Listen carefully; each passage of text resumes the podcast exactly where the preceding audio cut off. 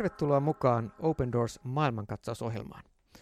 Minä olen Miika Auvinen ja tässä ohjelmassa keskitymme vainottujen kristittyjen tilanteeseen ja puhumme Open Doors-järjestön laajasta työstä maailman vainotuimpien kristittyjen parissa. Open Doors tekee työtä jo 70 kohdemaassa, jossa kristityt joko maan enemmistönä tai vähemmistönä kokevat vainoa syystä tai toisesta. Monissa muslimaissa kristityt vähemmistöt ovat järjestelmällisen vainon ja joskus myös väkivallan kohteena. Samaan aikaan joissakin maissa pieni osa kristityistä, myös maissa, joissa kristityt ovat enemmistö, voivat joutua äärimmäisen väkivallan ja vainon kohteeksi siksi, että he toteuttavat yhteiskunnallista oikeudenmukaisuutta ja omaa kristillistä vakaumustaan avoimesti. Tänään tässä ohjelmassa keskustelen Sari Essayan kanssa, joka paitsi toimii kansanedustajana, myös eduskunnan uskon ja oman tunnon vapausryhmän puheenjohtajana. Lämpimästi tervetuloa sarjassa. Kiitoksia. Kerro lyhyesti, mitä eduskunnan uskonnon ja oman tunnon vapausryhmä tekee? Me vetoamme monesti hallituksiin, erilaisiin järjestöihin ja, ja myöskin suurlähetystöihin täällä Suomessa niiden maiden kohdalla, joissa tällaista uskonnollista tai oman tunnon vapauteen liittyvää vainoa tapahtuu – ja sen lisäksi sitten kuulemme hyvin laajasti e, eri tahoja, järjestämme tilaisuuksia ja tietenkin pyrimme siellä eduskunnassa vaikuttamaan esimerkiksi suomalaisessa yhteiskunnassa siihen, että se positiivinen uskonnonvapaus varmasti toteutuu. Open Doors järjestönä tekee paljon myös sellaista poliittista vaikuttamistyötä, joka harvoin näkyy ulospäin. Ehkä monille radiokuulijoille Open Doorsin Suomessa olevasta tiedotustyöstä vain jotain näkyy ja ehkä paikallisseurakunnissa monet Radio Dayn kuulijat saattaa nähdä Open Doorsin puhujia tai, tai allekirjoittanutta, mutta Open Doorsin advocacy-osasto kirjoittaa myös maaraportteja ja suosituksia eri maista ulkoministeriöille ja niin edelleen. Mihin näitä suosituksia käytetään ja osaatko antaa jonkun esimerkin, jossa esimerkiksi tämmöinen kristittyjen ihmisoikeuksiin liittyvä suositus on johtanut sitten hyviin lopputuloksiin? No Open Doorsilla ensinnäkin nämä maaraportit ja ylipäätänsä se tieto, mikä tulee, niin se on niin hyvin arvostettua ja luotettavaa. Et meillä paljon on sellaista uutista, uutisointia, jossa niin kuin ehkä ylimalkaisesti heitetään lukuja, ja Open Doors aina niin kuin varmistaa sen, että nimenomaisesti vaikkapa jonkun vainon tapahtumisen syy on juurikin ollut sitten se ihmisen uskonnollinen vakaumus. Tai jos ajatellaan, että, että jossakin sotatoimitilassa, jos kirkkoon tipahtaa pommi, niin se ei välttämättä tarkoita sitä, että se on nimenomaisesti ollut, ollut suunnattuna näitä kristittyjä kohtaan. Open Doors aina varmistaa, että jos kerta puhutaan uskonnollisesta vainosta, niin nimenomaan sitten on ollut kohteena se, se kirkkorakennus. Ja mä luulisin, että juuri tämä on niin kuin antanut Open Doorsin näille raporteille sellaisen voisiko sanoa tietyn statuksen, että hyvin usein, jos maailmalta tulee niitä vetomuksia tai tulee uutisia, että jossakin on joku tilanne, niin silloin niin kuin pyritään varmistamaan, että ehdottomasti nämä faktat pitää paikkansa. Ja tämän päivän maailmassa, jossa tuo someviestintä on aika villiä, niin tämä on entistä tärkeämpää, että me voimme luottaa siihen tietoon, mikä tulee. Ei ole koskaan myöskään niiden vainottujen ihmisten etu, jos niin kuin asioita paisutellaan tai liiotellaan tai että faktat eivät pitäisi paikkansa. Ja tässä niin kuin voi sanoa, että olen oppinut luottamaan Open Doorsin näihin hyviin raportteihin, ja niitä on käytetty esimerkiksi sellaisissa tilanteissa, että meillä on tullut viestejä vaikkapa yksittäisiltä ihmisiltä, että jossakin on jotakin tapahtunut, nyt on syytä laittaa vaikkapa suurlähetystöön kirjatta, tai, niin näissä tapauksissa olen aina katsonut sitten, että mitä oikeasti ja minkälaisia viestejä tulee. Ja hyvin herkästi tuolla, sanotaan vaikka WhatsAppissa ja somessa ylipäätänsä kiertää erilaisia rukousviestejä. Sinällänsä totta kai aina on hyvä ja oikea rukoilla, mutta silloin kun on joku ö, tietty kohta, niin on myöskin hyvä ottaa selville, että onko asia näin, että emme myöskään sitten levitä väärää tietoa. Ja, ja ulkoministeriössä ö, myöskin nämä maaraportit vastaavat, niin ne ovat myös siellä heillä, heidän käytössänsä. Ja totta kai niin kuin Suomessa eri järjestöt ja yhteisöt, kirkkunnat pystyy näitä kaikkia raportteja hyödyntämään yhtä lailla. Ähm, mä sanoisin, että, että esimerkiksi Algerian tilanteessa on ollut sellaista, jossa on tarkistettu juurikin Open Doorsin raporttien pohjalta, että onko tilanteet niin, kun meidän korviimme on tullut. Ää, sama juttu muutamien muiden maiden kohdalla, josta ehkä on ollut vähän kahtalaista tietoa, niin on katsottu sitten, mitä Open Doors sanoo. Hmm. Miten sarjassa ja onko sinun näkemyksen mukaan Suomessa osattu hyödyntää riittävästi tai ottaa hmm. huomioon uskonnolliset tekijät muun muassa Suomen ulkopolitiikassa ja onko siinä tapahtunut muutosta viime vuosien aikana? Minusta meillä ollaan hyvin niin kuin arkoja nostamaan esille se, että, että uskonnollinen vaino voi olla niin kuin se ihmisen, äh, ihmisen vainon syy. Meillä jollakin tavalla tuntuu, että, että sitä ei niin kuin saisi tuoda argumenttina esille.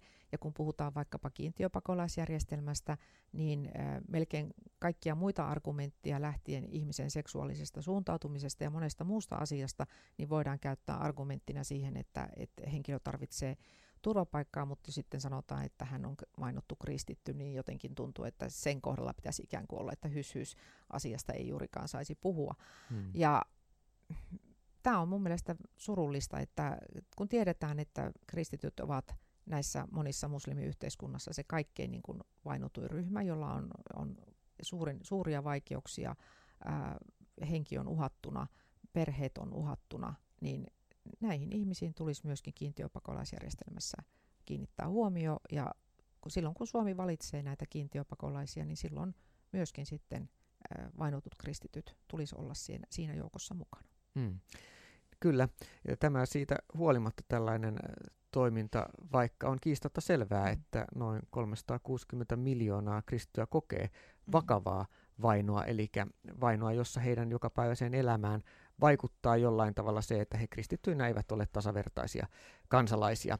Eli 360 miljoonaa kristittyä tällä hetkellä maailmassa kokee tämän kaltaista ää, vainoa. Miten sitten näet tällä hetkellä, joskus puhutaan, että länsimaissa pitäisi päästä pois tällaisesta uskonnon huomioon ottamisesta julkisessa mediassa tai tai ikään kuin siivota uskonnollisuus kokonaan pois. Minkälaisia haasteita tällainen sekularismi tuo mukanaan? No, tällainen sekularismi yhteiskunnassa, niin se suosii silloin äh, niin kuin uskonnottomuutta ja, ja tietyllä tavalla ummistaa silmänsä siitä, että, että ei ole olemassa sellaista neutraalia tilaa. Että jos ajatellaan, että, että halutaan siivota – uskonto pois julkisesta tilasta, niin silloin itse asiassa se tarkoittaa sitä, että suositaan sitten ateismia ja ei-uskonnollisuutta. Eli oikea niin kuin lähestymiskulma tähän on juurikin sen positiivisen uskonnonvapauden korostaminen, että on oikeus uskoa tai olla uskomatta, oikeus vaihtaa uskontoaan. Ja silloin pystytään kaikkein parhaiten niin kuin suhtautumaan ää, niin kuin keskenään sitten neutraalisti näihin eri katsomuksiin, mikä minusta niin kuin lähtökohtana on tietenkin sitten sekulaarissa valtiossa niin kuin, ö, oikeudenmukainen. Mutta jos ajatellaan, että jokaisella, niin kuin vaikkapa eurooppalaisella maalla, niin meillä on kuitenkin hyvin vahva kulttuuritausta, ää, joka perustuu sinne kristinuskoon, niin toisaalta niin kuin sen tunnistaminen ja tunnustaminen ää, avoimesti, niin ei siinäkään ole ollenkaan niin kuin mitään mitään ongelmaa silloin, jos niin kuin pystytään varmistamaan, että myös ne ihmiset, jotka eivät tätä uskoa itse harjoita, eikä se ole, tai eivät harjoita mitään uskoa, niin heillä on myöskin se oma uskonnon ja oman tunnonvapautensa, joka toteutuu sen yhteiskunnan sisällä. Eli suomalaisessa yhteiskunnassa meillä on nämä tietyt kulttuuriset juuret, se, että jos se näkyy siellä meidän kasvatuksessa ja se näkyy meidän yhteiskunnassa eri tavoin, niin minä pidän sitä niin kuin sillä tavalla hyvänä ja positiivisena lähtökohtana, että suomalaiset, jotka oppivat vaikkapa koulussa oman uskonnon opetuksessa tuntemaan kristinuskon perusteet, niin heidän on paljon helpompi sitten myöskin niin kuin suhtautua sillä tavoin suvaitsevasti muihin maailman uskontoihin ja ymmärtää, kun on ymmärtänyt, mikä on omassa uskossa keskeistä ja mitkä on oman uskon esimerkiksi asiat, mitä koetaan pyhänä, niin ymmärtää, että toisilla ihmisillä on sitten toisia asioita ja kasvaa niin kuin siihen suvaitsevaisuuteen ja toisten hyväksymiseen. Ja siinä mielessä näen niin kuin tärkeänä sen, että, että siellä yhteiskunnassa ei lähdetä siitä ajatuksesta, että, että lähdetään suosimaan ei-uskonnollisuutta. Mm. Tuo on erittäin tärkeä pointti, koska onhan se ihan psykologiassakin näin, että ihminen, joka ymmärtää omat juurensa ja on identiteetti, identiteetiltään yhtenäinen, hänen on myös helpompi kunnioittaa toisella tavoin ajattelevia ilman, että se muodostaa mm. uhkaa. Ja sivistyneen ihmisen, myös suomalaisen perustietämykseen tulisi kuulua paitsi oman uskonnollisen taustan, myös sitä kautta kyky ymmärtää eri lailla ajattelevia. Ja se mahdollistaa semmoisen järkevän dialogin ja vuoropuhelun, jossa myös eri uskonnolliset näkemykset voivat kohdata. Sitten äh, asia, joka välillä harmittaa itseä täällä Suomessa, kun puhutaan kristyihin kohdistuvasta vainosta, ja valitettava tosiasia on se, että monissa muslimaissa äh, ei ole samaa äh, kulttuuriperintöä ja kristillistä ajatusta yksilönvapaudesta ja uskonnonvapaudesta kuin mikä kristillisessä traditiossa on. Syytetään islamofobiasta, kysehän ei ole missään tapauksessa Open Doorsin työstä siitä, vaan yksinkertaisesti sen erilaisen uskontokäsityksen esille tuomisesta, mikä sisältyy toisaalta esimerkiksi islamiin. Valtaosassa muslimaita ajatus on se, että jos olet syntynyt muslimiksi, sinä olet myös hautaan asti muslimi. Kristyksi kääntyminen tai muuhun uskontoon kääntyminen katsotaan ikään kuin tällaiseksi valheelliseksi toiminnaksi. Mutta Onko sitten uskonnonvapaudessa myöskin jotain rajoja? Tuleeko rajat vastaan jossain? Kyllä siinä mielessä, että tietenkin se oikeus uskoa ihan mihin tahansa, niin se on, se on absoluuttinen, mutta sitten toisaalta ne rajat tulee siitä, että myöskin toisilla ihmisillä on oikeus uskoa, ja kun uskosta seuraa yleensä ää, käyttäytymistä, niin silloin tullaan niihin rajoihin, että missä nämä ää, toisten ihmisten vastaavat oikeudet tulevat vastaan. Eli silloin nämä saattaa joskus joutua törmäyskursseille, niin kuin ollaan nähty länsimaisessa yhteiskunnassa, kun puhutaan vaikka sananvapaudesta ja, ja sitten taas, taas äh, uskonnonvapaudesta. Eli kyllä mun mielestä niin kuin pitää pystyä sovittelemaan yhteiskunnan sisällä näiden eri ryhmien välisiä äh, mahdollisia niin kuin törmäystilanteita ja ennen kaikkea niin kuin luottaa siihen, että mahdollisimman laaja sananvapaus ja uskonnonvapaus ja omantunnonvapaus, ne luo niin kuin sen parhaan perustan demokratialle. Et helposti, jos demokratiassa lähdetään niin kuin ajattelemaan, että se, miten enemmistö jostakin asiasta ajattelee, niin, niin se on niin kuin ikään kuin vallitseva, vallitseva hyväksytty mm, tila, niin se mm. kyllä johtaa vähemmistöjen marginalisoitumiseen ja se, se johtaa äh, todellakin niin kuin ei-toivottuun lopputulemaan, että kyllä kaikkien parasta on silloin ymmärtää se, että meidän pitää niin kuin toinen toisiamme kunnioittaa ja myöskin sitten niin kuin huolehtia siitä, että yhteiskunnassa toteutuu nämä kaikki vapaudet mahdollisimman laajasti. Mm. Kuka se olikaan Ranskan äh, tuota, valistusajan filosofi, mm. joka totesi, että olen täysin eri mieltä kanssasi, mutta puolustan kuolemaan asti oikeuttasi olla eri mieltä. Juuri näin. Koska se takaa sen, mm. että me voimme vapaasti uskoa ja myös ilmaista ajatuksiamme.